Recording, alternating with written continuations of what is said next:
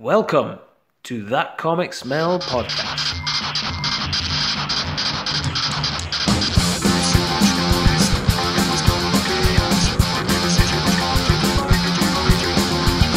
With your hosts, David Robertson. Fernando Pons. Mike Sadakat. and Tom Stewart.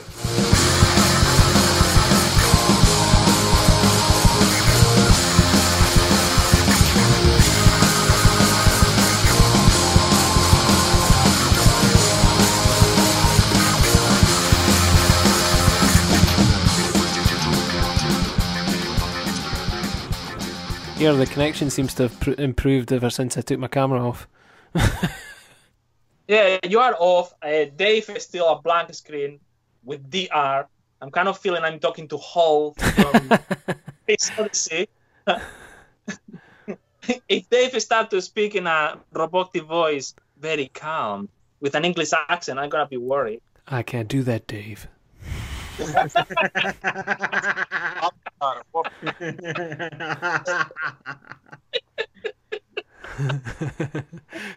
I switch off now. Bye. oh dear. Okay, Nando. Too much Yes. hilarity. So, kids comics or all ages comics. yeah, that's more like it. It's, it's, it's done. Yeah. It's only a quarter past eight. One hour.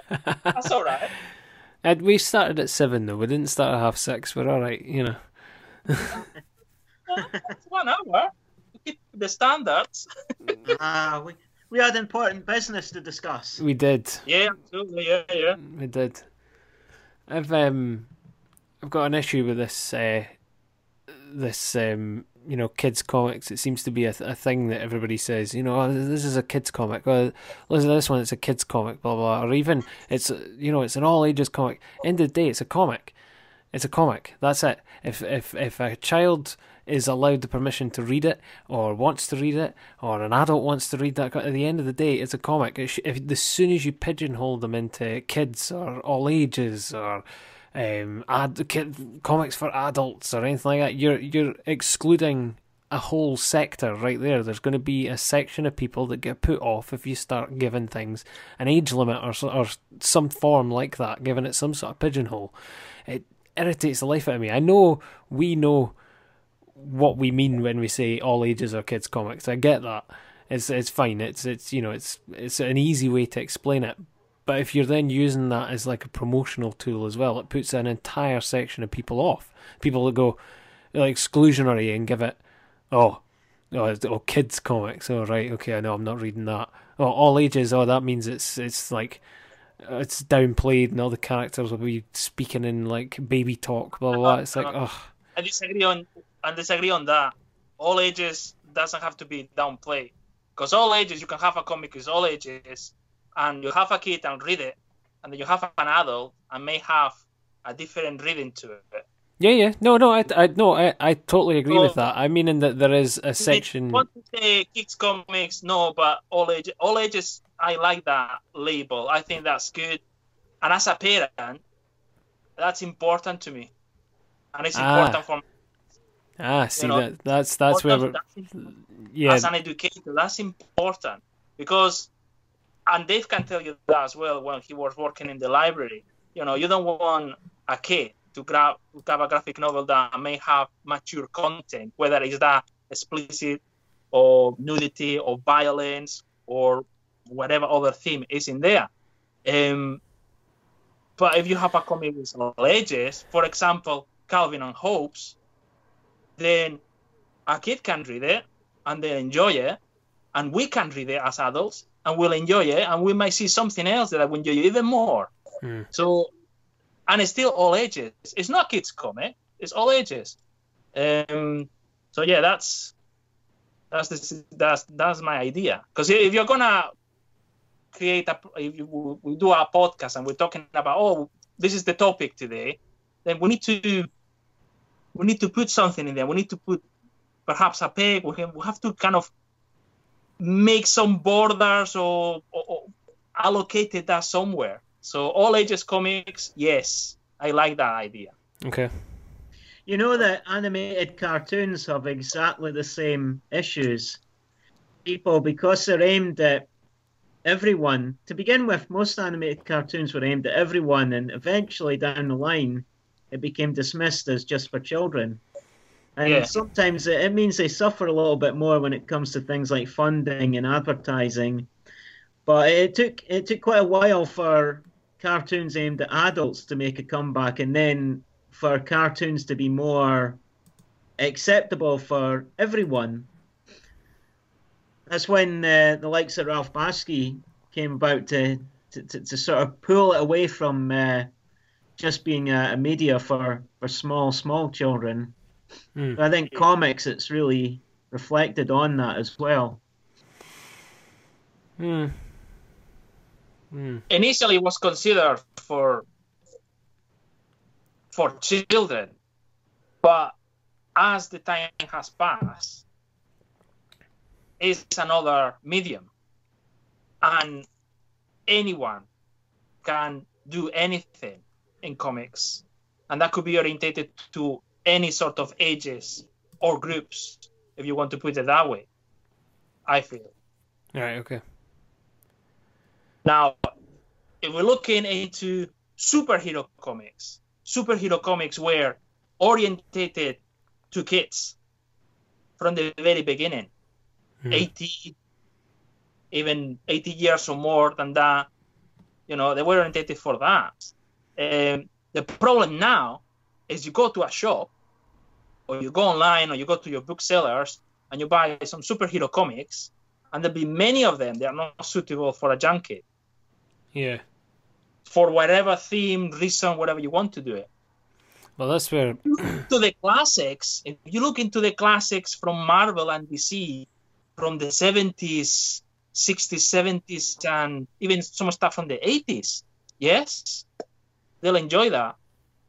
I mean, my son, for example, he loves all that stuff. He loves Fantastic Four from Lee and Kirby. He loves Marvel team up from the 70s and the 80s with Chris Claremont and John Byrne. He loves, you know, all the classic superheroes or so-called classic superhero adventures. But as soon as you give something that was made in the 90s or onwards, where the style of narrative or art or whatever you want to call it is in, then he says, I, I don't like it. It's all too realistic, he says. Hmm. He, he, he wants to escape. He doesn't want to go into something realistic. Mhm. I'm talking the case of my son. I don't know everyone else's.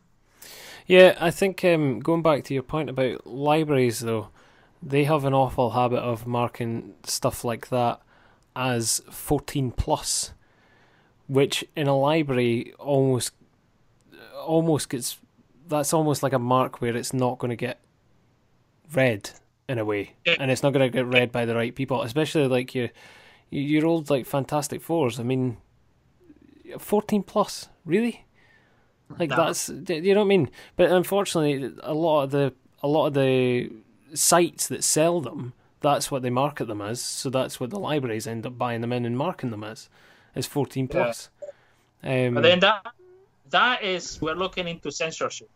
Yeah, well, you yeah, know, yeah, things like- that could be another podcast. I don't even I don't even think that's just censorship though. That's that's that's um that's really yeah. It's ill ill placed certification. It seems to Yeah. happen. Seems to happen a lot with comics, especially um, that stuff gets certified wrongly because they don't know and they don't look into it. They just certify it, just being safe. But it's just ignorance. Yeah, yeah, yeah. Everybody's doing that. We were very lucky because we had Dave, for example, Yeah. working. So he got the stuff and he knew, no, no, this is this, this is that. Uh, but it's a endless task. He could tell you because he was fighting probably uh, with everyone. To no, no, that should be like this, and no, that should be like that. But I don't know. They used to have the the Coming of Galactus trilogy, Fantastic Four. They used to have that marked as teen. So that was always in the teen section. And I thought kids would love that, you know. Yeah, So I, I just always used to accidentally put it in juniors bit. accidentally, of Yes. course. so that was it, and uh, that was that was a constant thing. That was a like automatic walk into the junior kids bit and drop it in there by mistake. Kids loved it. I mean, I read that when I was eight or something. and I loved it. Yeah. You'd maybe like it if you were nineteen or something, but I don't know. I think you need to read stuff like that when you're when you're young. Yeah. Am I am I right in saying that when the libraries order stuff in though, they only go off of the they only get given the rating in which it is when they buy it? The thing is, all the way along the line, you're dealing with people that don't know. No. Um, so it's it's graphic novels, you know, it's a genre. So it's all that graphic novel stuff.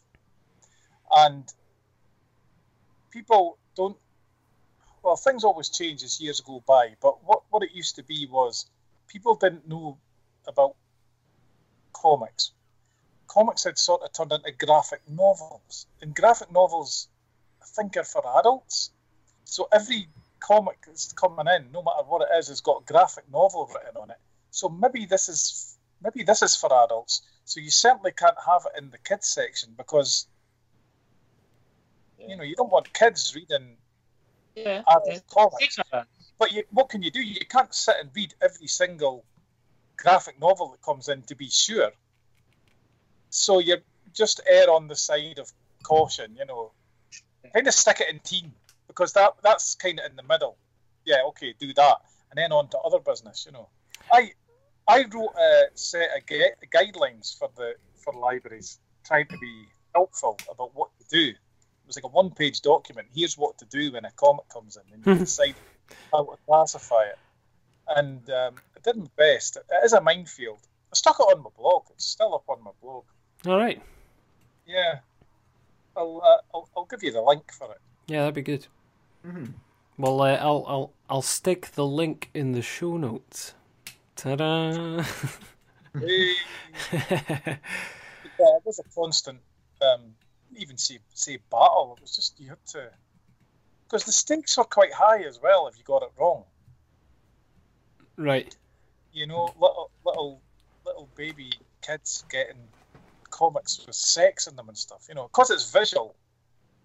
It's drawings and stuff. You know, so That reminds me of the time some someone's five year old kid went on Google Images and typed in Pikachu Pokemon, and the kid's mum came across and saw Pikachu in uh, all sorts of uh, Japanese hentai situations with adult women.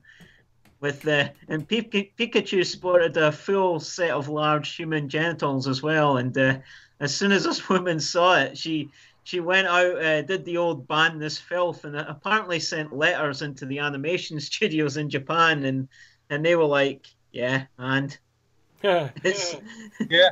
it's not us that are doing it, it's fans. That's that reminds me of another um, example. I started in a library service and I went in, and in the back office was all the manga on a shelf. There was none out on the uh, on the shop floor, but out in the library. And uh, I remember I said, "Oh, what's happening here?" Oh, so um, a parent had come in. There'd been, you know, a lot of these manga they're right on it, eighteen plus and things on the back, and they do tell you but one of them had just been stuck in the in the kids bit. So uh, a parent had come in and complained about this. So what had happened in every branch in that um, council library service was the, order had gone out. Look, just go out, get all those manga, and put them in the put them in the back office. That had solved that problem, and they'd been sat there for years. You know. Jesus. So um, so what what all ages or kids comics would you would you want to see in the in a library? Bone, Bone. Jeff. Yeah. So you so Bone would be like a staple point for you. You would you would want to see you would want to see that if you, you would know a library was worth its salt if it had Bone. Yeah, I think so. Everybody Right. should be bone. Yeah, yeah, yeah. Calvin and Hobbes, as Nando said. Okay. Peanuts, you know. Mhm. The staple points. Yeah. Tin- Tintin. Yeah. Well, yeah. Asterix. Tintin, yeah, but he's in there. Tintin and Asterix are in there. They're stuck in the kids bit. Yeah. Is that what you mean? Yeah. No, I'm just saying, like, just just in general, like, what would you Oh, yeah. if if you were going into a kids uh, an all ages or a kids section in in comics in a library? Is that what you would want to want to see? Would you? I, I do think there is a place for all the, the superhero stuff. I mean, because I read all that as a kid. So Mhm. it's funny to think of kids' comics. I mean, that was kind of the default. I mean, there was kid comics, and Yeah. oh, there's other stuff. You know, there was that idea. It's all kids' comics, all, all of it. So, I mean, the idea that Batman and Superman and everything aren't kids' comics is just absolutely idiotic to me. Yeah. You know, I'll never forget them doing that Batman versus Superman film and uh, and the advert coming on telly. And my son liked Batman and Superman, and I remember they've made a Batman Superman film. The sheer excitement of this, you know, and I just there's no way I could have took him to see that. You know, I No. he was like five or something. Yeah. So there you go. You've created a, a, a world where Batman and Superman. No, you can't go and see that if you're five. And you know, why don't you just chop your own dick off while you're at it? Sido, Second bit. Sido, chop your dick off. Exactly.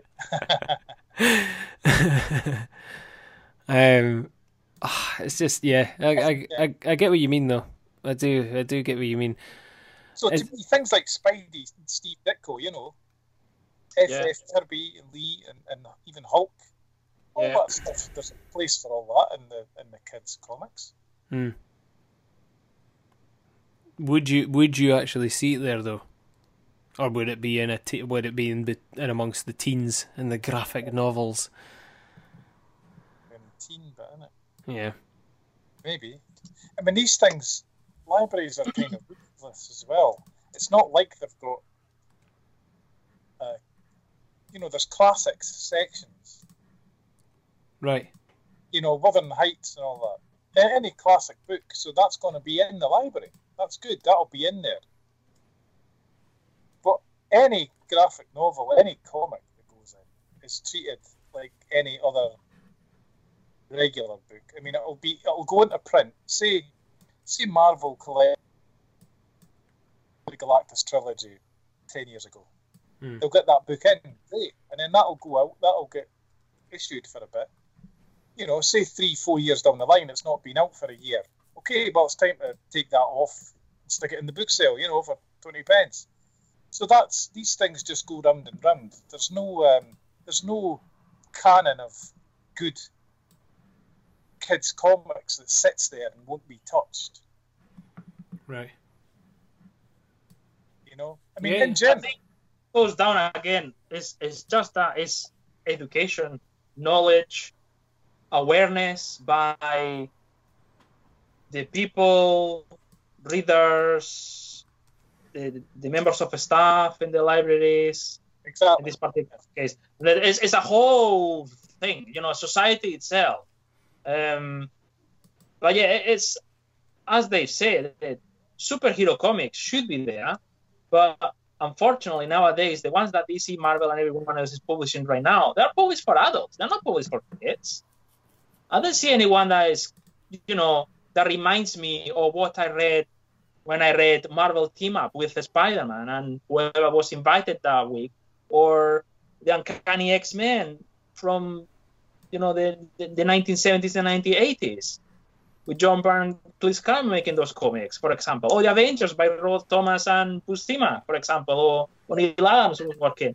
Th- th- Those comics nowadays, there's there's hardly any made. They, they orientate towards the adult readership, and maybe there's more adults reading comics, or that's the sort of readership they have.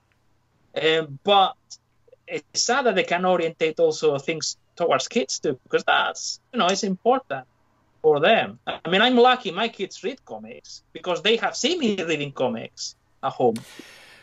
Th- This So was they read, this was- yeah. they buy comics, and yeah, they do their own things, you know. But that's it, it, again, it's part of education. I try to educate them on, you know, yeah, there is this, and I say to my son, you know, this is really good, but you are not old enough yet to understand the meaning of it. I think it's worth for you to wait three more years. For example, looking at the saga of the Swamp Thing. Yeah, you could read it now, but Bit much. it needs three more years to kind of understand more of it and actually get more from it. Yeah, yeah. Uh, and then there's this, you know, it's yeah, it's education. It's it's as everyone. But anyway, I got a pile of comics here. I would like to show Yeah, yeah, yeah. because I think that's what's because we're getting down the rabbit hole with this. I was I, gonna get- I was wanting to ask something though, just just briefly before you do. Do you think now that um, kids will only read or find comics if somebody close to them reads comics? Do you think, or do you think that it's still possible that they would find them on their own? Because uh, the stories that you hear from people, our, like our kind of well, mine and your generation or whatever, like it was always a case of we were the ones that were reading the comics, and the parents had no interest. Whereas now it seems to be kind of flipped. That a lot of the time it's the parents that are the ones that are interested, and that's how the kids end up getting into them. You know what I mean? yeah. Uh, unfortunately, that's the situation pretty much. Because if you go to the news agents, there's hardly any comics. Or if you go to the supermarket or the news agents, the, the comics that you see are or the magazines. They come with the toy, etc. But there's nothing else. Yeah. There's hardly any comic pages on them. Yeah, yeah, it's strange. It's just, it's just odd. It's just odd when you think about it that we we were kind of, we kind of found them, and it wasn't really our folks that were really pushing it. Um, maybe they would buy them for us, but it wasn't so much that they would, they would be the ones saying, "Oh, read this" or whatever, you know. Oh, get these, or you know. It, it, it was very much we gravitated towards them, as opposed to nowadays. It's almost like the kids need to see somebody take an interest in it before they do, kind of thing. Yeah. Yeah. What I have to say as well is, at least for example, in the primary school that my kids went, and actually my daughter still goes, uh, they've done comics and how to create comics and how to understand the language of comics and panels, which that would have been unthinkable for us in our generation. And certainly for me, at school, to teach you how to make a comic Is that a, how a comic works. Is that a particular teacher though, or is that something that was actually on the syllabus? if, in the syllabus. Certainly, right. uh, well, at least in because they, they do like topics and they do projects on it. So they had this month, and the project that they were working a little bit during the week was to make a comic strip. So my daughter did some, for Yeah. example. That was, so that was that's good Mhm. that's good that you know we're looking at a comic uh, as a art and as a way of communication as a medium so that's that's good Yeah. that's that's something positive uh, but it's required because comics have been left aside Yeah. for a younger generation for us it was a cheap way of entertainment Yeah. Yeah. Yeah. Now, now But they've got them, now they've 20 million things to to look into a screen if they Yeah. want to yeah. so yeah there is that Okay. Okay. You know, for my for myself, it was um, combination of things. Uh, again, with animated cartoons, they often had their equivalents in comics that were released at that time, and toys. Toys often came with mini comics, and it was my parents didn't read comics, but I did, and only a handful of my friends read read comics, but not not that much. We, we weren't really big comic readers compared to a lot of other people, but as a kid, I, I probably read uh, above average. And again, it was connected to cartoons and toys. And I really got into comics when I was in my teenage years. And um, also uh, a trip to, when I had a trip to Florida, and I was amazed to see all these comic shops along these linear roads Hmm. and uh, the, uh, in the early 90s and late 80s they were extremely common to see comics there and to me it was like the, the next big thing Uh, I've always been a visual person. I enjoyed going there and looking around and buying souvenirs and stuff, and buying uh, a, buying a comic at virtually every single comic shop I went inside. yeah. but uh, but yeah, it's, it's mostly been through myself that I got interested in the comics. I'm, I'm, But I'm- the, the important source is that it was secondary. yeah. My, my main aim was the cartoons and the toys, and the comics came after. But the comics seem to have been the thing that's lasted the longest in my uh, my enthusiasm. Yeah. Do you know, I'm, I'm, I'm asking out of personal interest as well, because obviously doing stuff for Fair Spark, I'm interested to know what kids think about comics and how they kind of come to them and what influences it and stuff like that as well. So I'm, I'm, it's interesting hearing it from the perspective of a parent as well. Um, how their kids kind of find it and stuff, Nando. That's that's really interesting. Anyway, right, Nando, you've got a big pile you're wanting to get through. Start? yeah, I got two. Well, so yeah, as we mentioned earlier on, um, superhero comics, especially classics. Um, rather than go through a list, um, Panini in the UK has done a selection of pocket books, uh, which I include all the classics from Spider-Man. Um, and Fantastic Four. They've done Avengers. They've done X Men. So those pocketbooks are actually really good, um, and they are quite good from the point of view also for kids because they are not expensive, and you get a lot of stories in the book. You know, you get about six to eight issues at least in each pocketbook. They're a good size as well. Exactly at a good price. So certainly that is that sort of idea. I, think that's that's really good, and I, and perhaps that was Panini had the idea at the beginning to kind of Yes. introduce that. Um, so I bought and I have a few of them, and, and I think they're great, especially reprints from the first six issues of Incredible Hulk or Fantastic Four or um, Stan Lee and John Romita's uh, Spider-Man. There's lots of them as well. So yeah, it's that's that's something that's something good there. So yeah, that something like that is really good. Um, Calvin and Hobbes. Yes. that's all ages. And my my my 10 year old daughter loves them. My son finds them absolutely hilarious. I love them too. What's not to love you know? Uh, that's just one of them. I mean obviously there's many but calvin and Hobbes i think is fantastic. Um That's a staple point. yeah You can't you can't you this- can't go wrong without with Calvin and Hobbes. Oh, or peanuts you know Yeah. peanuts although my daughter knows them as snoopy Yeah. it's a I snoopy did. I did for a, ah, it's I did for the For longest a time. Snoopy. So yeah, it's a Snoopy. So uh, you know she loves that too. We um we we just bought a reusable bag from Tesco, and that literally just has Snoopy on it. I think it's in in the UK, eh, especially, it was very much sort of marketed as Snoopy for the longest time. Not really Peanuts. I didn't know it was called Peanuts. People kept saying Peanuts to me, and then showing me pictures of Charlie Brown and Snoopy, and I'm going, that's that's Snoopy. I'm allergic to them. We we got Char- the Charlie Brown and Snoopy show. They, they they renamed it for the market here. yeah, yeah, yeah, yeah. Very good. Anyway, Asterix. yeah. So that's, I mean, that's just one example, but Asterix books, again, they're great for kids. They're great for adults. I mean, I love them. I find them hilarious. There's always the, the different levels of humor there without being rude or inadequate or inappropriate for kids.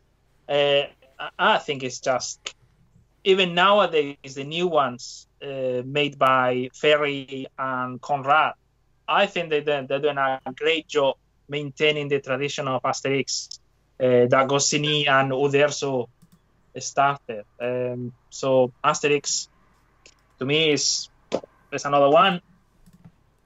And if I go I go Lucky Luke, Oh, brilliant. Look, I mean, these are just fantastic. Morris and Goscinny again. These are just great. These are it's, it's pretty much Asterix in, in the far west, in a way. Yeah. And the same, and again, all ages.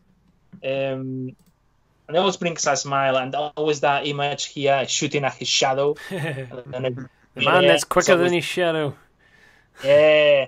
Now you remember the TV cartoon series years ago? That was great. Um, this is a, another classic in Europe. That's um, Spirou, The Adventures of Spirou and Fantasio. Hmm. Um, this one in particular is the Marsupilami Thieves.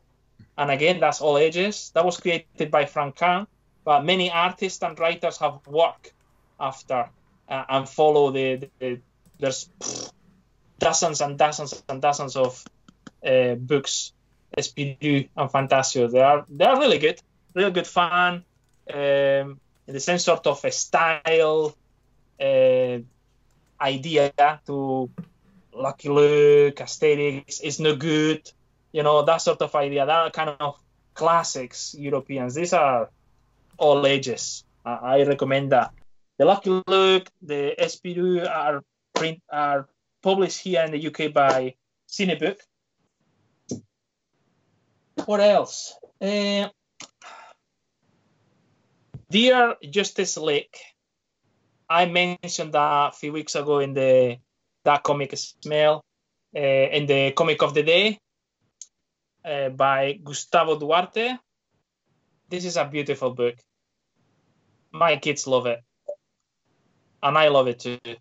It's great. So yeah, so that's uh, Dear Justice League. That's actually published by uh, DC Zoom, which is a, a line that DC has created for kids, for all, all ages comics. So they've done few comics and books under the line, the line DC Zoom. So those ones, Yeah, as a parent, educator or library, you know, those are safe to give to kids. yeah, they've done that recently, haven't they? It's like DC Black, Yes. DC something else, and DC Zoom. Yeah. Yeah. That's Ah.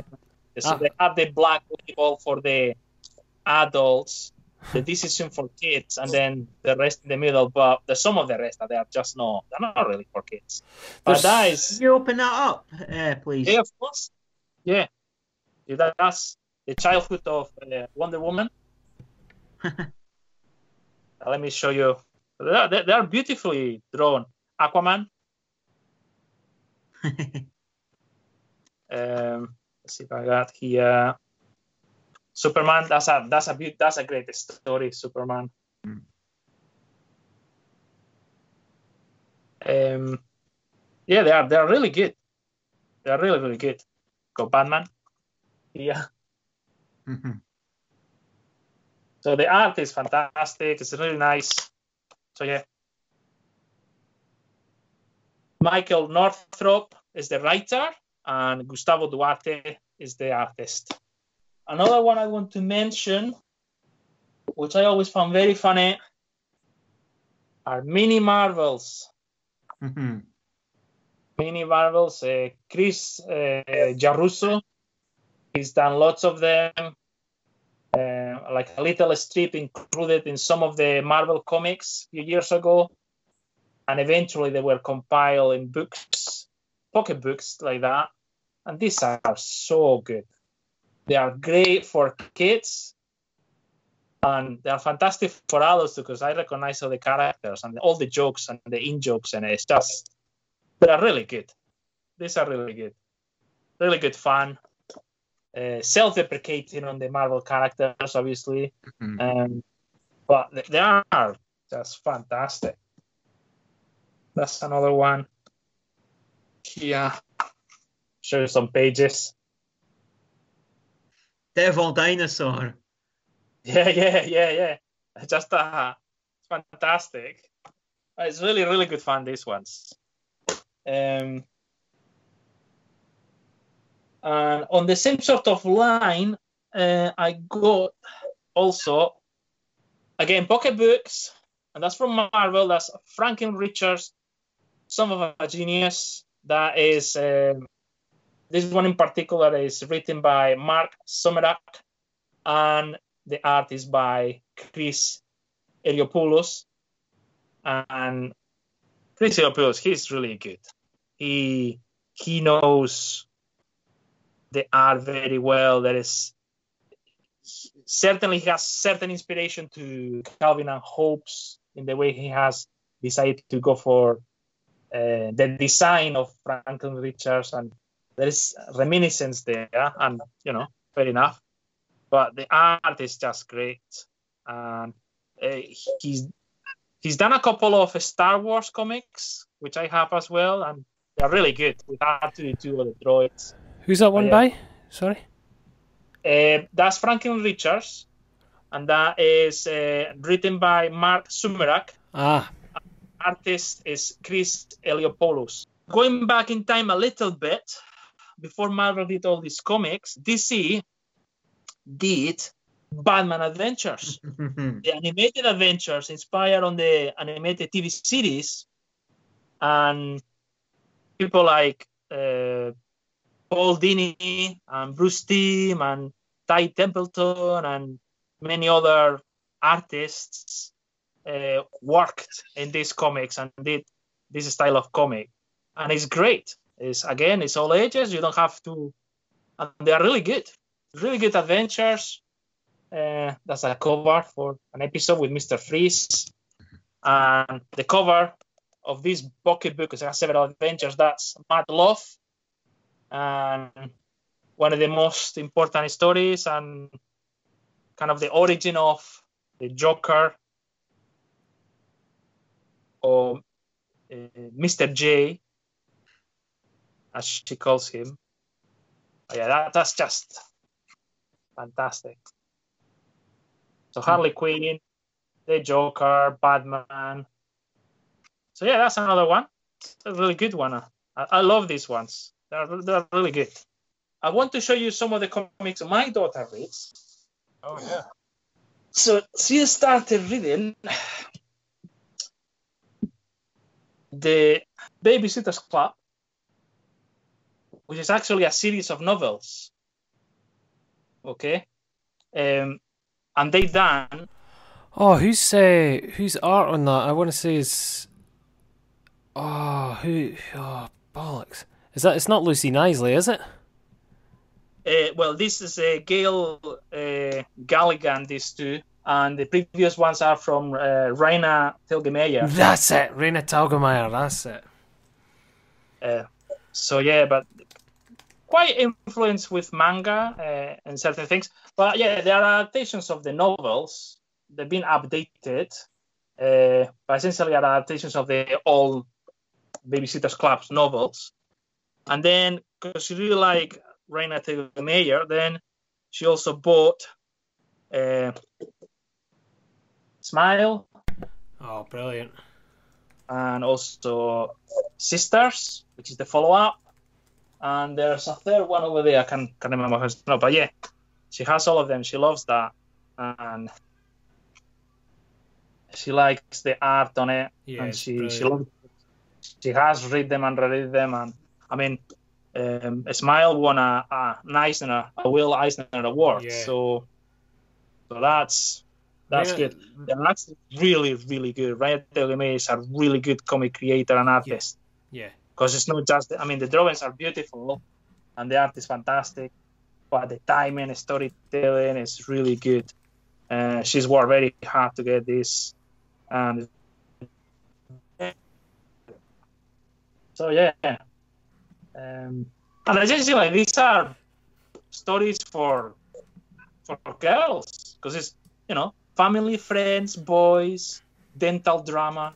You know, that's sort of, that's what it is. But three weeks, two sisters, one car, when uh, and it's, it's autobiographical. Some of the some of the stories. Yeah. stuff. So, yeah, yes, very good. I've read Sisters before. Yeah. It's amazing. But yeah, that's what my my ten year old daughter. She's reading now, and she loves that. You know, she she loves them. So she's reading to read them and she's into that. Uh, and she also reads uh, This is Superhero Girls, uh, which is a, is a line dedicated to kids. This particular is to girls. There's been an animation TV series, they've done toys. Um, so, yeah, there, there's several of them. But she, she loves that. She reads that. And my son, he likes Doctor Who comics. He has about six, well, he has over 10 graphic novels there. Jeez. Actually, more than that. Uh, Transformers. He has, again, a whole collection of graphic novels of Transformers. So he, and uh, there's all Transformers and the more modern ones, but he likes Generation 1. That's the ones that he likes. He likes the toys, he collects them, but, you know, he also likes the comics. He, he has that interest into it. Yeah, totally. and then he reads a lot of Marvel, um, particularly more classics, kind of Silver Age and things like that. So yeah, I think that's a fair one. That's me. Nice. It's uh, it's a good uh, good little collection right there. Yeah, they, they do have a. I mean, that's that's the stuff that they like. Like my daughter like the Babysitters Club, and and then she decided, oh, I like this artist, and that was her. She said, oh, I want Raina Tegelmayer. I want more books of her. Can we have a look in Amazon? So we had a look in Amazon, and we found Sisters and a Smile, and and she's been buying them, Yeah, and she and she and she sits down and she copies the art. She wants to draw it and Mm. create things like that. So Raina's Is it okay if we have a, a look at some of the pages of the Babysitter Club, please? yes. If, it, if it's close to hand. Raina's done Yeah. a Raina's done a good job there of getting on the babysitters club, definitely. Because a bit, Well, these two are just now are by Gale Galligan, which Yeah. is really good. They're really good as well. And that's. Hmm. I mean- yeah, I mean, the babysitters club did absolute Yeah. gangbusters back in the day. So to to be able to do the the comic depiction is just that you know that's Ah. that's going to be really popular. You know what I mean? hmm yeah, yeah. And they are the stories have been updated uh, Right. to make them interested, obviously. Uh, but the characters, as far as I'm aware, personalities and names are are the same ones. You know. Right. the original books. But yeah, she, she loved that. And then from there, she discovered an artist she liked, and then she got comics. And that was her own input. That Mhm. wasn't me going, you know, because I did I did not know Raina Tegonella. Oh, really? She, no, I didn't know her. And then she bought some of the babysitter clubs because she saw them in a shop. So I said, well, when we come back home, we'll get the English language version and we'll get some of them. So she bought some and then she started to do the collection. And then she said, oh, I know she has Raya Tegelmayer. She said in the school library, they had some of them. And she said, I want to read them again. I would like to buy them. And she bought more books. So that's my 10 year old daughter. So kudos to her. Well yeah, done. big time. Uh, and that's me. I've just popped a, a link in the chat, Nando. When you get a chance, check it out. It's uh, you can find out a wee bit more about Raina Telgemeier. I uh, it's uh Oh, I episode. discovered, I discovered more now. Oh, I okay. know more now. Yeah. But It's- at the time, I didn't know her. Uh, the, the, the, that video is quite good actually though. It's um I, I knew about Raina. I'd read Smile and Sisters and uh, I think the other one's called Guts if I remember rightly. yes, it's like that. Yeah. yeah. Um I'd read I'd actually read them. Um and that v- that wee video it's from a, a guy called Comic Tropes on YouTube. And uh, he kind of just takes you through a lot of what she's done and uh, how like her kind of effect on sort of teen to young person's comics and, and the market and scholastics and all that kind of stuff. It's really good. It's it's, it's worth a watch. Yeah. Yeah, this is these are by Scholastic. So Yeah. they are really good. They are nice editions, um, and it's a it's a very competitive price, I think. Yeah, yeah, yeah. you know, there's quite a lot of pages. Yeah. Um, and goes around 180 to 100 pages. Nice. And that's 8.99 in the UK. 10.99 dollars. That's a that's a really good competitive price. So yeah, they've done a good job. I have to say to the publishers because you have to also, you know, you have to thank the publishers and the editors that you know they are brave enough to say, you know, we trust this product, this creator, this is gonna work. Let's go. Or we're gonna, or we hope it's gonna work, and we're gonna go for it. So yeah, it's good, and it's that's success. That's a successful one. Okay. Uh, I've got some. Right. Uh, well, two that have already been mentioned um, previously. Bone by Jeff Smith. Yes. Um, I hadn't actually, I hadn't actually read a lot of Bone. Um, I had seen the visuals because it's kind of, I think it's impossible to be a fan of any sort of comics and be able to avoid anything to do with Bone, to be honest. Um, but I hadn't actually read any of it, and then came to, I think we had a dedicated meet about Bone, didn't we? Yeah, I think we did. Yeah. Yeah, and uh, yeah, kind of fell into it from there, and it's it's an incredible series. Um, but Jeff Smith's an unbelievable storyteller. I mean, even RASL. I know it's not that's not kids, but even that's an, a a very well told story. But yeah, um, is you're right. Bone is like a, a total staple point, big time. Um, and also I I, I got um some of the the Batman adventures. Um, but this this one's Batman Gotham Adventures, and has actually yeah, that's not a series, but it's the same sort of thing. yeah, it's still it's still Ty, Ty Templeton. Um, Like Templeton, Ray Burchett, uh, Bruce Timm, Paul Dini. yeah, They, they did lots of them. There's different creators because it is different series. yeah. Um, but yeah, yeah, it's, it's they're cool. You can uh, you can tell the age of this one though because it just says Batman created by Bob Kane, and that's it. I know which one is that. That's an old one. That one. Yeah, it is. Yeah, Oh, this is a this is a Perth and Kinross withdrawn from the library one. the stuff. and it's been taken out. If you see the the little label underneath, it's been taken out like loads and loads and loads of times. Isn't it? Like that's only half of it. Unbelievable. Um, so it's a popular it's a popular one. Uh, I still get my kill when you see like some of the prices on them. You know, graphic novel one pound fifty. I'm like.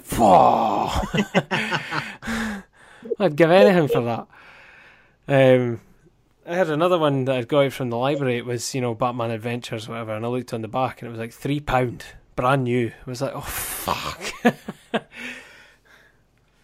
um, Hilda by Luke Pearson, fairly newer uh, sort of series. Well, I say fairly newer. Hilda's Hildafolk and Hilda has been going for a wee while. Uh, it's a series that's put by Nobrow. Um, but these are like sort of bigger sized. I think just slightly bigger than sort of A4 European kind of size. Nice hardbound, um, f- fabric spine sort of thing. By uh, but Hilda by Luke Pearson, just beautiful visuals on the inside, nice and Yeah, yeah. Same sort of a school as Raina Telgemeier and Gale. yeah. Do you know what? Yeah, it's it's been made into a TV. Yeah, se- sort of It's been. Yeah, it's been made into a TV series, and it's on uh, it's on Yes. Net- Netflix. Um, but do you know what I, I really like about this is that Luke Pearson isn't afraid to do a ton of panels on a on a page. Um, like there's there's a page here 1 2 3 4 5 6 7 8 9 10 11 12 13 14 panels in one page you know it's it, it, you would think it would be busy, but it actually just kind of keeps the pace up, and I think if anything, it kind of keeps uh, that the sort of age range that he's going for interested. But then he is really aiming for like all ages. Okay, it's more a kid orientated story, but he gets dark within the series as well, and you know, there's a lot of dread behind the characters. Like, as in, she gets put into some really dangerous situations and stuff, and there's you know, there's monsters that genuinely come after them and come after the town and stuff.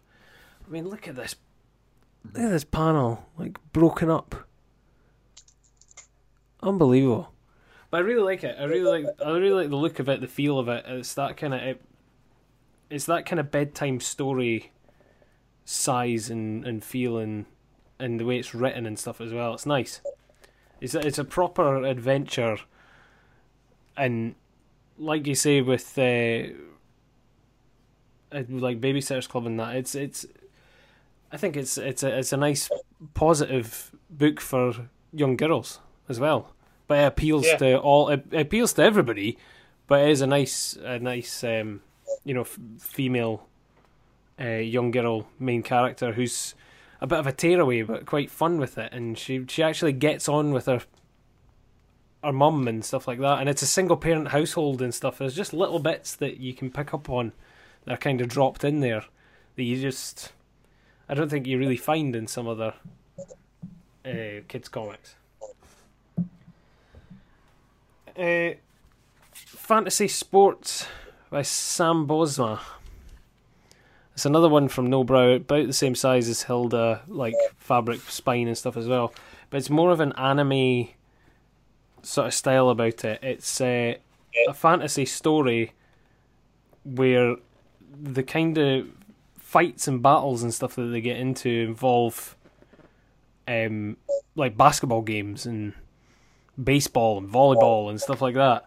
But it starts off as like a dungeon crawler, like the unassuming small child needs to go on an adventure and gets assigned the giant hulking uh, vet, veteran uh, dungeon crawler guy that's you know decked out in big brass knuckles and big ga- gauntlets, yeah, big moustache and blades and stuff like that. You know, he's it's really cool. But they they end up having a, an epic basketball game uh, against against what is like a pharaoh in a a pharaoh in a in a um a basketball vest. It's nice. But there's there's there's a lot of them. There's there's this one and there's a volleyball one. I'm sure there's a baseball one as well.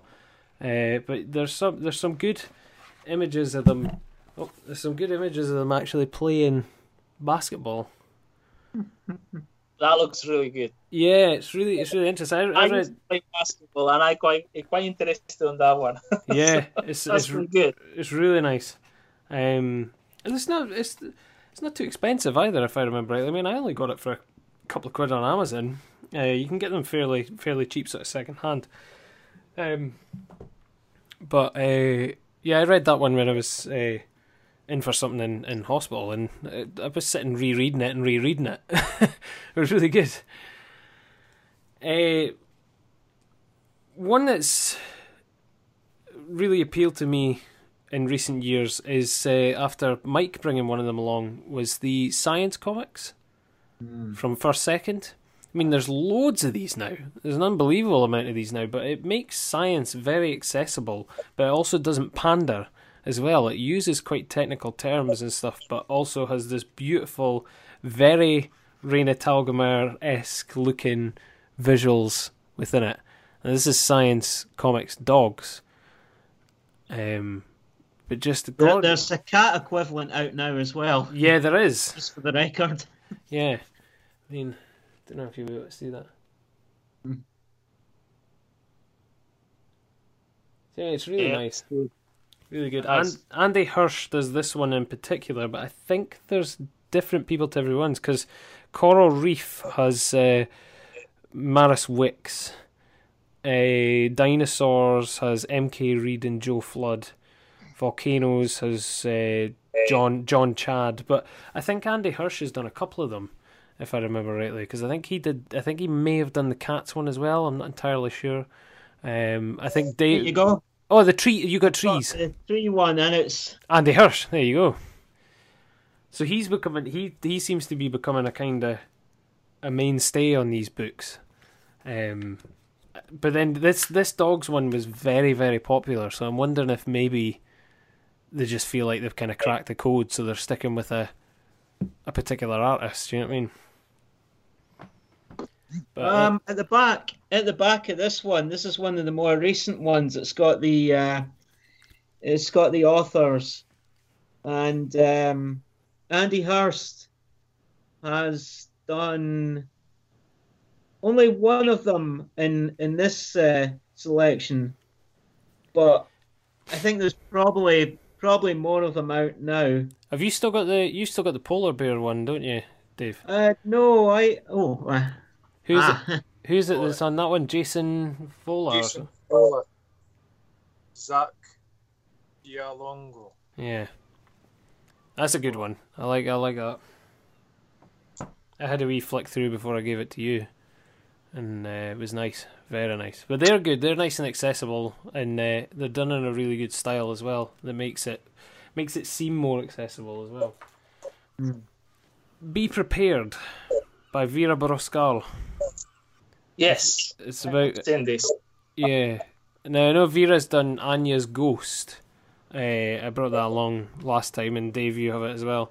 But it's about her tales of going to a, a Polish camp and how um, she thought it was going to be like a, a really nice time, like all her Amer- American friends. They keep going on about how they go away to camp and oh, they have such a great time and they, they eat loads of cake and stay up late and all this kind of stuff. And then she goes to Polish camp and gets shoved in these like really dark and dingy places with like loads of spiders and hey, she's just getting like dragged through the woods and they're they're all having a, a she feels like she's having a terrible time and and it's just about her her development and how she feels like she's kind of lost a, a sense of who she is and stuff. It's it's a lot of there's there's a lot of um, real like proper problems within it, but it's all done in this lovely sepia green sort of tone, black and white. Well, not black and white, but you know what I mean. This sort of green tone, but it's it's nice. It's it's got a lovely style to tell a, a, a, a sort of beautifully personal autobiographical story, but yeah, it's um, it's very much probably probably sort of pre-teen sort of thing. Oh, speaking of which, there's a a pull quote in the back from Raina Telgemeier. Ah, There you go. I couldn't come along without um, repping the uh, the Little Heroes lot. uh, but obviously, Little Heroes anthologies. There's uh, three of them so far, Yes. with uh, a special uh, guest appearance of uh, a certain family in uh, issue two. I don't know who that is. no, no, I wouldn't know either. No, not a certain, uh, not a certain loudmouth. Uh, but these are these are great little anthologies. You know, loads of diff- loads of different folk within the sort of small press community within them, uh, all trying their, all trying their hand and uh, um, at very sort of all ages or kids orientated comics and uh, yeah, some great stuff within these. Um, they're well, they're definitely well worth a read. Uh, but I've I enjoyed them long before I was even in, sort of involved with them. I think they're great. They're a great read. They're good. They're genuinely the sort of definition of all ages. But you know, some of the visuals that they've got on the front, especially that first one. You know, the kid with the big power gl- power glove. you know, it's really good. There is some really good visuals throughout it. Uh, I think it's this one. And the hand, like some of the stories are handling some stuff because obviously Little Heroes is involved to like hospitals and hospice care and getting comic making kits in there. So there is um, certain thing certain things in there, like kids on in the children's hospital cancer unit and stuff like that. But it's all a tale about them playing football and all this kind of stuff. So there is little bits and bobs in there, but you know they've got also like jungle stories and stuff like that as well. It's really cool. Cool tiger. Yeah, and they don't. They they're they're like a nice sort of thick, proper book, and they cost like like three quid or something like that. Uh, one that me and Mike actually picked up at a Thought Bubble. Wild Lives by Claire Hubbard. Uh, these little sort of factual, funny stories. Um, they've got little fact pages at one side, um, with with the animal that's featured in the story, and then a sort of couple of pages dedicated. That's just a funny a funny story, but also has lots of lots of little bits of information about the animal in the in the pages. And Claire's got this this beautiful illustrative style to show it off and showcase all these different animals. Scottish wildcat. hey. Beautiful. But it's nice. It's a beautiful cover as well. I think that's another thing that I, I would say about a lot of the, the all ages stuff. It, a lot of the covers are very sort of bright and vibrant and eye catching. Uh, makes all the difference. It's really nice. I, I love that. I, I love like all the little animals and bits and bobs that are in there. Look at that wolf. Look at that dung. it's just great. A wee otter in the corner. Lovely. Uh, okay. Uh, one that I'm really gutted only had two books to it, and I think I spoke about this before. It, it got made into a TV show that didn't do it any justice whatsoever, and it's kind of disappeared. And it's uh, Jason T. Jason T. Kruse's The World of Quest. Oh yeah, you mentioned that. Yeah, I remember that. Yeah, and it's fun. Got two books. Yeah. Yeah, and it's funny because it came around. I'm pretty sure, if I remember rightly, it came around just sort of either at the time or just before Adventure Time came along. And the visuals on the inside are very reminiscent of a sort of Adventure Time esque Yeah. thing. But then a lot of these folks did come up with this stuff very similar looking because they were into sort of Japanese animation or they all grew up on Cartoon Network and Nickelodeon comics and stuff. So they're all going to have very similar interests. You know, that's why we're getting so many things now that look so much like Steven Universe and stuff is because a lot of people came up with the same sort of anime and Cartoon Network, Nickelodeon, uh, cartoon, cartoon sort of styles, you know. Um, Video game as yeah, video games as well, yeah. But I'm just so gutted that this didn't go any further because between the first and the second book as well, he made such a leap in the art. And that's the second book.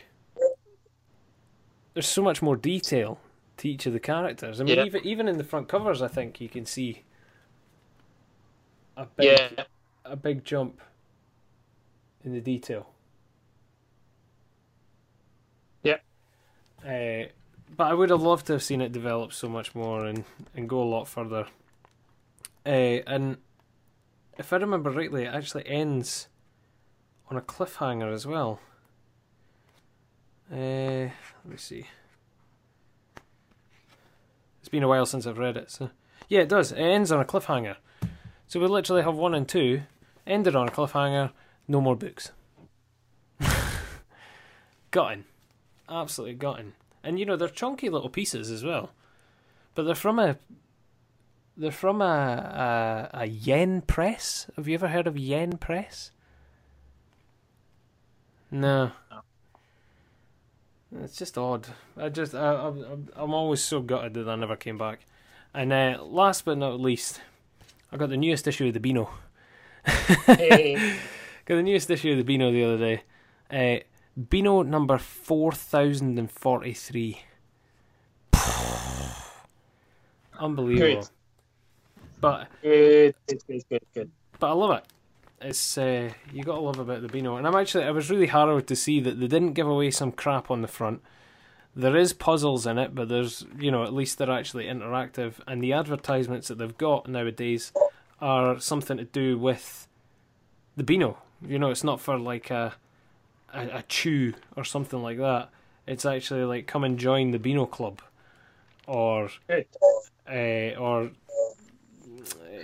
get this book of um, 50 hilarious jokes and pranks from the Beano or whatever. Uh, So it's good. Yeah, I was really glad to actually see that it's mainly comics that are on the inside. Probably the only one. Just now, the news agents. Yeah, it is now. Yeah, I mean, hell, I got that in Tesco. You know what I mean? I can get them next door in the. Occasionally, I think occasionally you still see some Simpsons comics. I think Hmm. in in Dodge Three, perhaps. I thought they stopped I- doing Simpsons comics. So, but that's it. Yeah. Anyway, that's me. That's my lot. Very good. Will I jump in here? Yeah, go for it, dude. I went, I went old school with mine. I um, I did a, a friend of mine does an ESOL class online. Um, and he asked me to join in with it and talk to the students. Really, just so they could listen to somebody talking English, you know, try and follow along. But a thing he'd been talking about was DC Thomson's and comics and Dundee and what have you. So I, I, I had a bunch of comics out and went over them with the class. So I thought I would. I thought that that fit, you know, kids comics. Why not? Go Yeah, with yeah, these. nice. So I've got my. I've just got a selection here Okay. on old ones. Beezer Yay! with uh, Ginger on the cover. And, and often, as you'll know, that they'd have a story that started on the front, continued on back page, two, two page story, Hmm. 22 pence for that. And, and you had a chance to win five pounds. Oh, wow. Pretty good. God, millionaire. yeah. So many of these comics lasted for decades. Mm. Um, I think now we'll, what is the the Beano? This one was the Crunch. The Crunch. Nice Ian Kennedy cover there. Hmm. Science fiction. I think that was Space Hawk. That one. Right. That was a character that was in was in the Crunch, and then you would see him. At, he had his own his own Starblazer. Um, at least one of them was a was a Space Hawk. Right. Did I say Space Hawk or Star Hawk? It was one of the Uh, you said, I think you said Space Hawk. Space Hawk. There we go, Star Hawk. Oh. It says it on the cover. Do you know it's a it's an Ian Kennedy cover, but it's not as much detail as you would normally think of Ian on a cover. right. And that did occur to me, and then I look, I remember looking at the story, and it's one of the panels in the story inside that they've took out and just blew up to be the cover. Oh, right. Okay. So that kind of explained that. That's 1979. That one, ten pence. Then we have Hoot Hoot. with cuddles on the front. Britain's bubbling new comic. Oh, he ended up in Dandy, didn't he? Yeah, Yeah, cuddles so. and dimples. Yeah, there you go. This is how we started in Hoot. See, I always thought they started in Whizzer and Chips. Uh, Whizzer and Chips was like IPC Fleetway. Oh, right. That would have been. Look, look at the look at this drawing of the mum walking in here. Mm. A, a figure hugging. Saying, reacting to that. So there we are. The Hoot, twenty pence. Nutty. This was a this was a real favourite. The Nutty. You can see I've written my name on it. I always like to. He's I lost it. And this, 10 pence, this one, March 1980, number six, the Doodlebug. Used to draw pictures and send them in and, and win money. I think that was the that was the gist of the nutty. Right. And uh, on the back, Banana Man. Banana Man started back in the days when he had his red gloves. And he's he's like horns or something like that, doesn't he? Yeah, Yeah, his I banana. love horn. that original Banana Man style. I I just think that's great. I know they changed it later on, but that's I guess because I was reading Nutty. I, I just love that Banana Man. Look at that cape. Yeah, it's quite dramatic that one. oh yeah. He's baking the bread in the ovens there. Don't know what that is. Banana. I never quite understood what Banana Man's powers were. He just ate bananas and then had loads of powers, right? That was it. He could Spike. levitate. Here's another one. Spike. This was from 80, 83. I was going to say 82. It's 83. Uh, this one, this one even had um, Iron Bar on the front. He was a goalkeeper, and it was the story of Iron Bar, the goalie. I mean, um, the the editor of Spike used to come into the library when I worked, and somehow or other I, I found out, and he was telling me about Spike. And he was saying it was a load of stories they had left over from all these different projects, and they just threw them all in. right, let's make a new comic of all the odds and ends. So it's got so many different kinds of stories in it. It must be the only one like a football story comic that I would have liked. Um, I would have I would have assumed it's the only football story that's about a goalie. yeah, I think that was unusual because usually it was like the strikers or I don't know, I'm making that up. Yeah, I know what you mean though. Yeah, It's not even a football thing. Strikers. I, I don't know. Don't ask me. Yeah, and Roy of the Rovers, and uh, Yeah.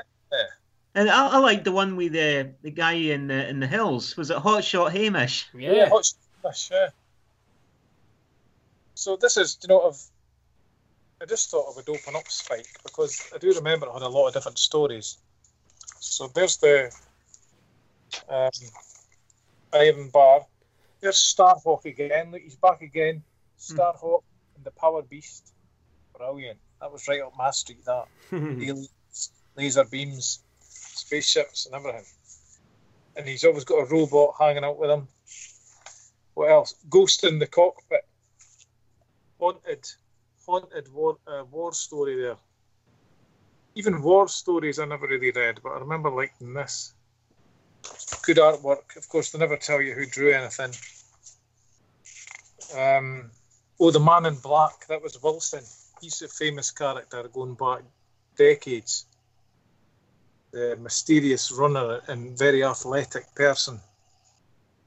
Um, yeah, he was a revamp of a character from decades before.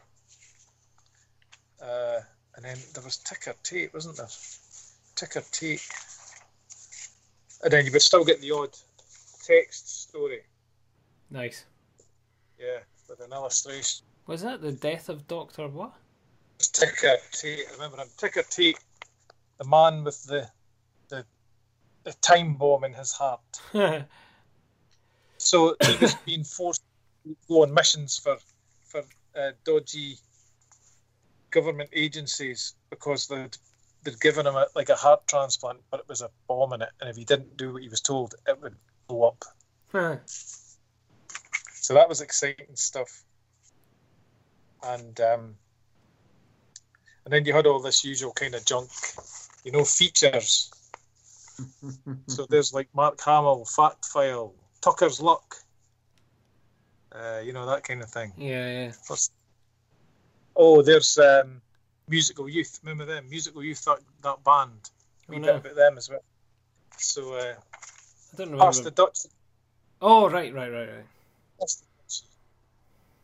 Okay, here we go. The topper Yes. Hey. with uh, Tricky Dicky. Tricky Dicky. Right.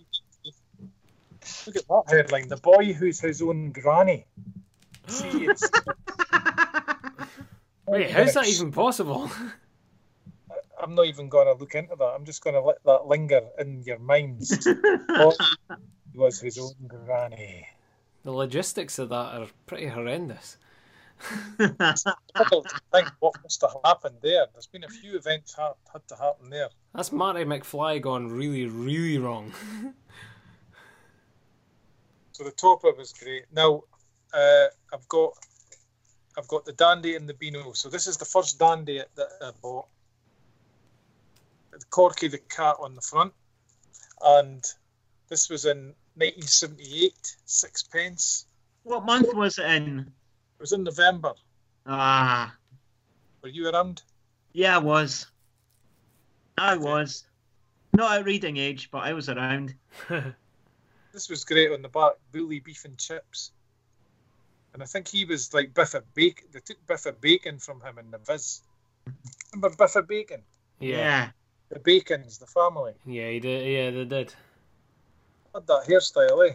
You know, Oh. this this being the first Dandy, I've, I've just reminded myself when the Dandy finished, 2012, I did a blog post about it, and just to sort of commemorate it, I went through this issue and took one panel from each story and just put it on the blog. Uh, and what I noticed was everybody getting battered all over the place. You know, just about every story. You know, th- this this and this one here, he's like, beat it. You know, shove off, shove off. But you can leave your apples with me. So the guy stole Corky's apples, slapped him. It's just full of stuff like that. People stealing food and battering people to get the food. You can tell it's set in Dundee, though. it's realistic. This is how why you, you related to it. You were starving and you, you were getting battered. Good times. So that was the first dandy, and uh, the first dandy for me. This this one was uh,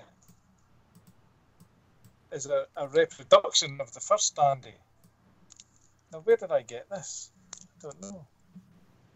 I can't remember where I got this one, but I liked it because it's a, a facsimile edition of the very first one. Um, so that was I liked that one, and and then the last dandy was uh, I made sure I bought a copy of the last Yeah. ever, and there it was, 2012. This was kind of a ghosted, uh, go, uh, gold edition they did of it. It I was. remember. It ended up online though, didn't it? Yeah, they did a really good job when they closed it down of publicising it as not shutting down the dandy, but moving it to the online. Right. So that was great. And then it went on and then stopped after, I don't know, a year and a half or so. Oh, so. for fuck's sake. I said it was probably more than that. Probably probably they gave it a good few years, but whatever it is, they don't do it now. Right. Okay. So so as history is, this was the last one. Yeah. Um, Yeah, I've got I've got the the last one as well, but I managed to find it in Abu Dhabi. I, I got I got my copy in uh, in in Scotland, but then I, I moved off to, to to live away, and my uncle couldn't find Last Dandy anywhere, and I said, "There's a shop in the there's a shop in a shopping mall in Abu Dhabi that's got about uh, three or four of them. I'll buy you one." Fuck's So I bought it over there for him. there He was gave a him it when I came back. there was a it made it to the um the news outlets. It was on the mainstream media. The last issue of Dandy is out now, and I remember I was working in Arbroath at the time, and I thought I'll go and buy the Dandy. So I went into a newsagent and it wasn't there. Okay, right, I'll try another one. And then, like the third one I went into, they'd put a note up on the shelf saying we don't have any copies of the Dandy left.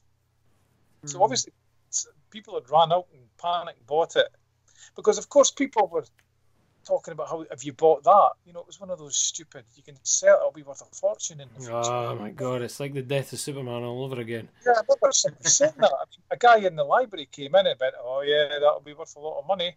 Oh, so, We worth fuck all, mate.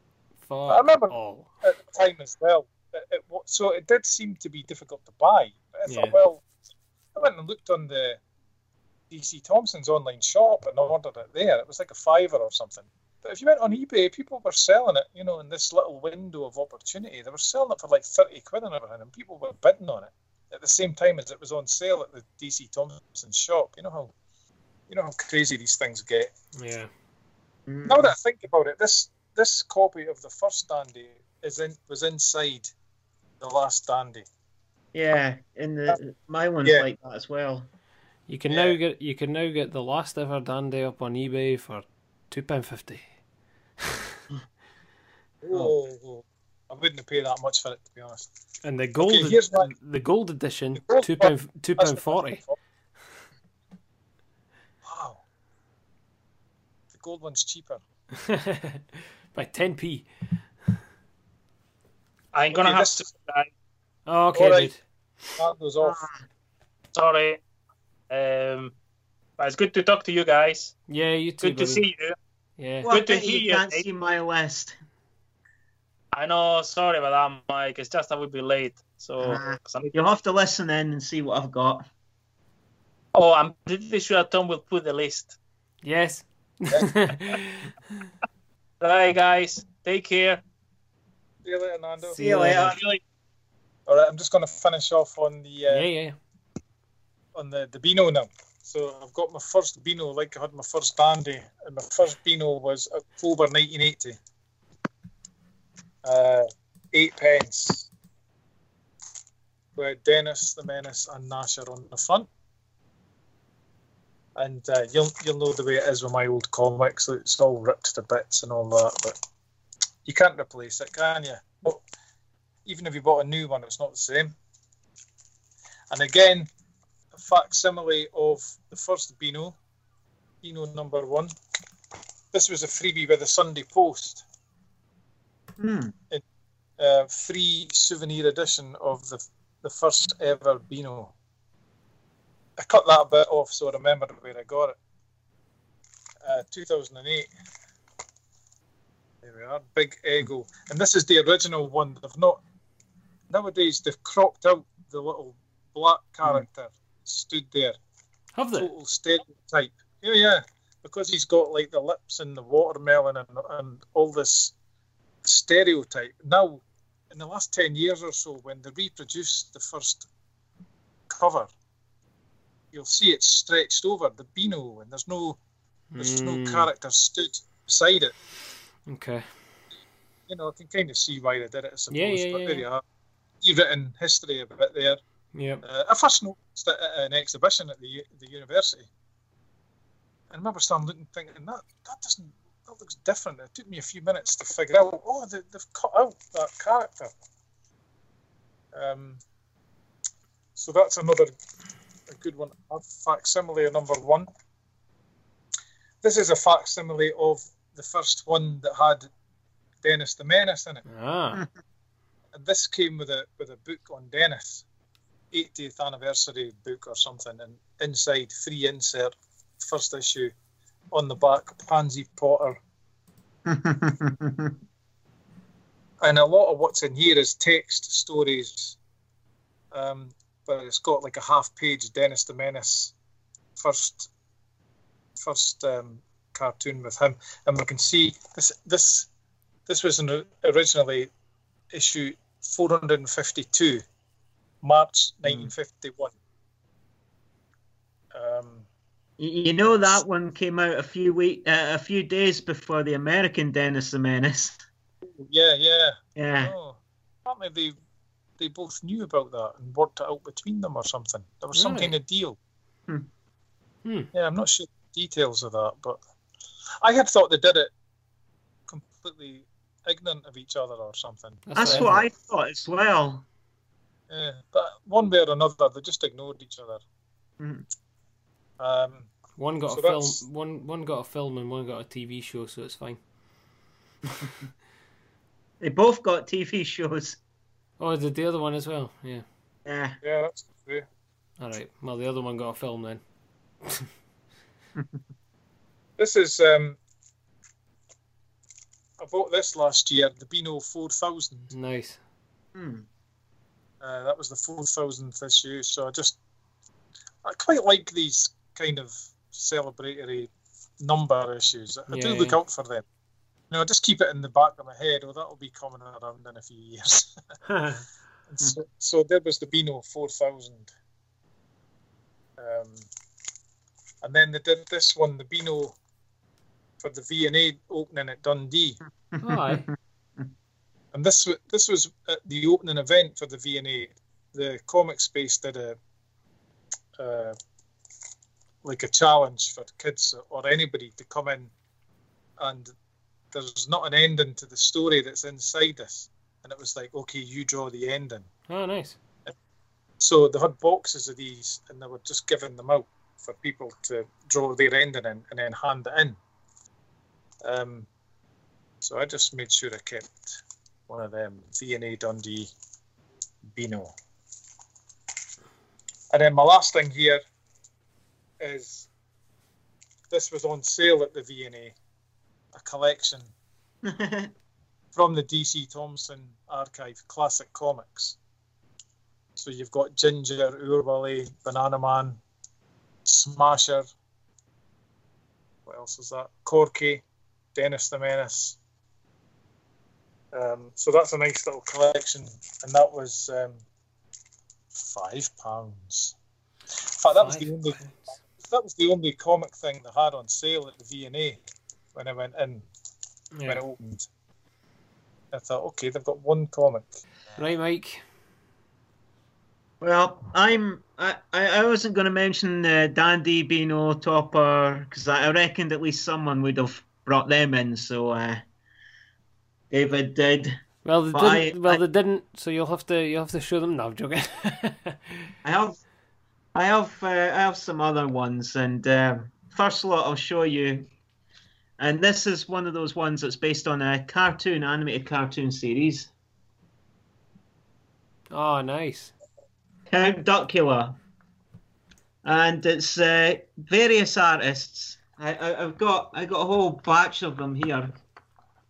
These are from these are from 1989, and it's 45 pence.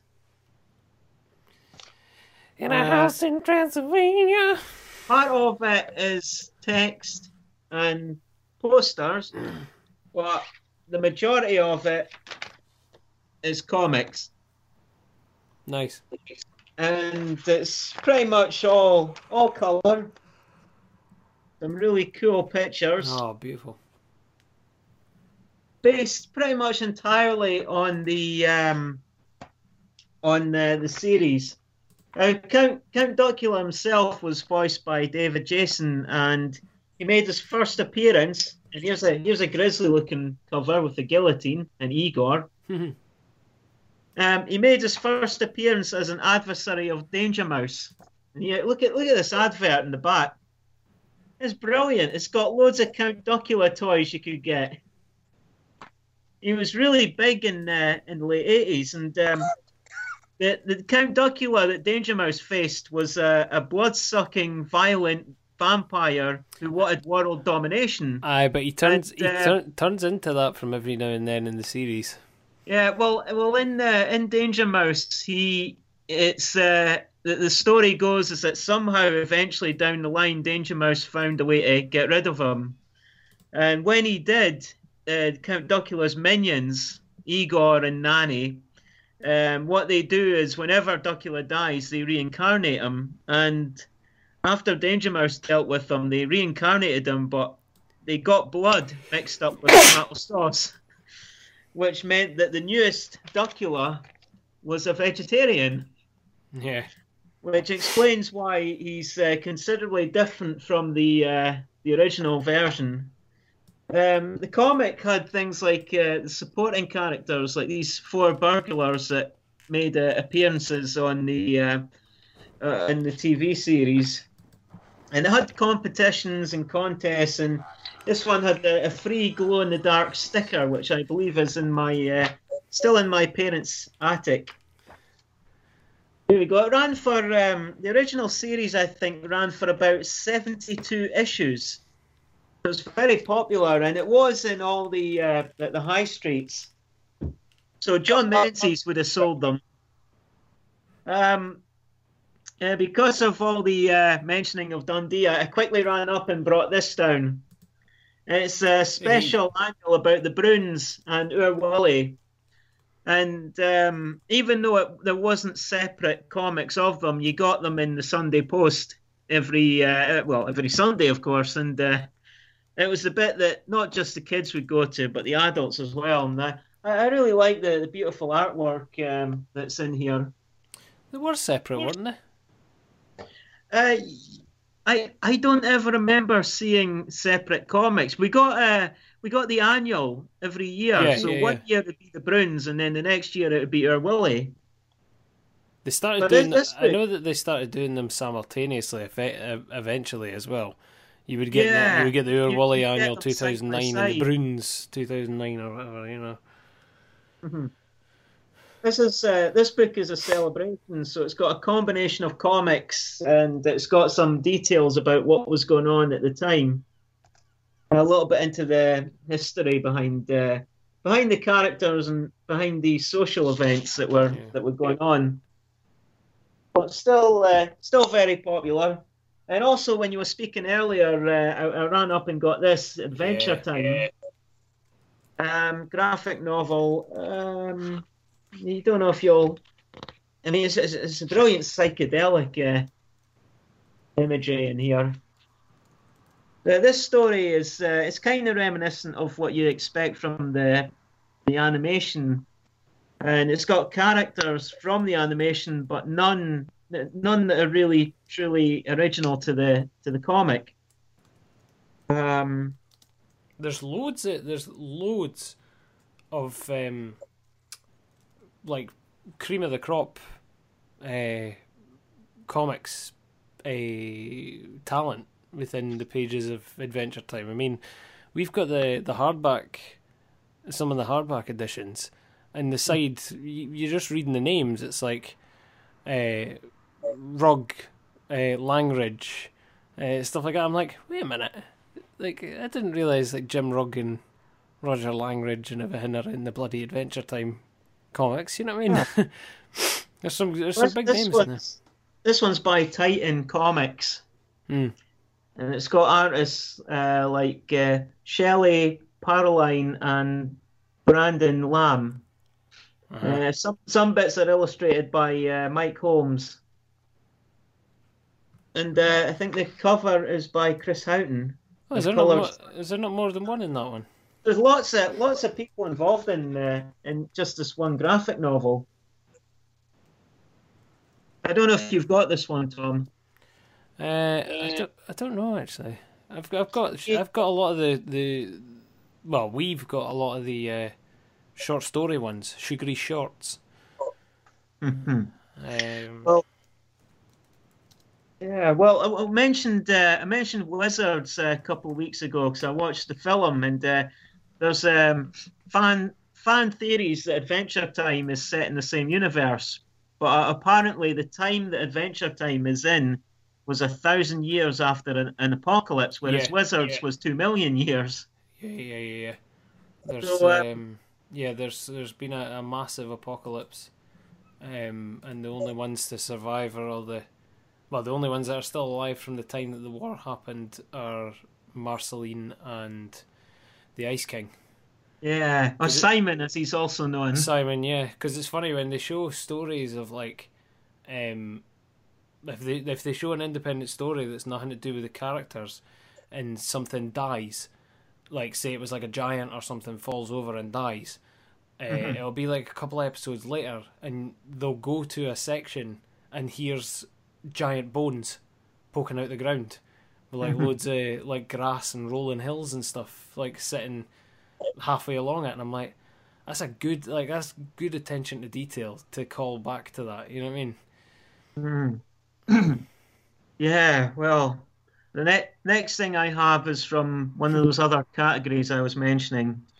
Uh, a lot of toys had many comics with them, and I, I, I should have more of these mini comics with me, but the only two I got from the attic so far are these. These are from Dino Riders toys. Oh, nice.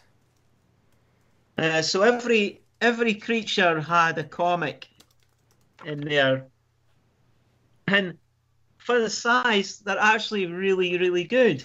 Yeah, but Paul Kirchner, he, he did all the all the drawings and the story in here, and it's it's really good because he's put so much effort into them. Uh, Dino Riders actually had, um I think it was Marvel. They had a three part series in regular comics and it was a lot more sort of serious than the cartoon was because in one of the episodes, Questar, the, the main hero, the Optimus Prime of uh, of Dino Riders, he was being tried for murdering his uh, his brother and rival. I would like to get my hands on that comic, uh, just have a look at it, but um, it, it, it kind of tackled some serious issues there. But uh, these these were these were really good. I, I enjoyed looking at them as well. And, um, it, it made getting the toy a lot more special if there was a comic at, at the back of it. You used to get them uh, Masters of the Universe as well, didn't you? Yeah, well, that's that's one of the things I was gonna gonna mention later. Um, another Yep. thing that was mentioned was uh, uh, Simpsons. on, on one side, I've got Bart, and on the other side, it's Jimbo Jones and his own uh, his own comic, which I, I thought was really uh, pretty hilarious. Uh, the bullies get their own uh, their own uh, comic.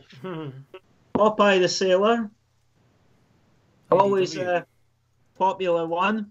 I got this from the Black Hole. It's the only Popeye comic I've got. And Popeye was another character whose origins uh, sort of blur the line between animation and uh, comics, but he was originally a comic character who made his animated debut in a Betty Boop cartoon. Looney Tunes comics, and another one I've got, Animaniacs. Uh, the thing is, you, will. Oh yeah, here we go. Pinky and the Brain. One's a genius and the other's insane. but there's a there's a conspiracy going that which one is which is a bit harder to say because uh, everyone assumes it's the brain who is uh, the super smart one, but in reality, he keeps on trying, he keeps on failing, and the brain uh, and Pinky just goes with it. So people are now saying that you know something, Pinky is a lot smarter than he seems, and he's the one that's like rolling with it, and he's all easy with himself. He's enjoying life, and the Snarf. brain just doesn't seem to learn. Do you know what? It was funny. I was um, I was actually singing that song to myself the other day whilst cleaning the bathroom, and as I said that line, one is a genius, the other's insane. I thought, wait a minute, they don't actually specify what one's what. Yeah. I, I genuinely, just when you were mentioning that, I was sitting going, they don't specify what one's what. So what if it's the other way around, and they're I just not saying anything? That's probably one of their intentions. And it- it's maybe quite a popular theory as well. yeah, the brain. The I love. We automatically assume it's the one with the very large brain. I love um, I love the brain's uh, voice because it's like a it's like a Vincent Price impression. It's great. Yeah, uh, oh, was Morris. yeah, I can't remember his name. Yeah, he, he he's done lots of cartoons. Sometimes sometimes it's a surprise to know some of the characters he's done. Yeah. In fact, both of them, both the guys that do the the, the voices of Pinky and the Brain of uh, they're among uh, they're, they're close to the Frank Welker level of Yeah. stardom. They're They've got huge. such long uh, list of characters, but um, Warner Brothers, who, who do these animations, they've got a long history of putting their characters in um, in comics. The next one I've got is a Marvel one. Uh, I've talked about this one before, so I'll just be very brief. This was uh, Jungle Book, the Marvel version of the Jungle Book. I think I've talked about this in a previous uh, podcast. And uh, I'd say this was probably aimed more at children than older people. And it was to introduce people to classic novels. There you go. This was this is Marvel UK. 40 pence, 1988. Visionaries, and it came with a hologram of Merklynn. This is this is the comics that I grew up with. Well done, Mike. Cheers. Okay, folks. Okay, see you later, guys. Good well seeing done, you. Mike. Well done, everybody. Bye. See you later.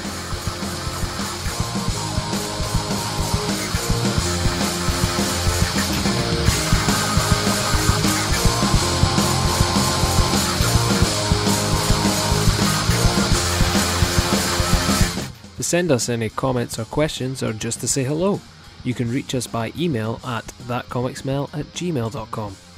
You can also follow us on Twitter and Instagram at That Comic Smell. Share the podcast with your friends and followers. We are on SoundCloud, Spotify, iTunes, YouTube, and most other places you find podcasts. And don't forget to rate, review, and subscribe. Thanks for listening. Our music is by Chart Smasher, and this track is Dial Up. You can find Chart Smasher on Twitter at Joan Edam, and you can buy the tracks on Bandcamp.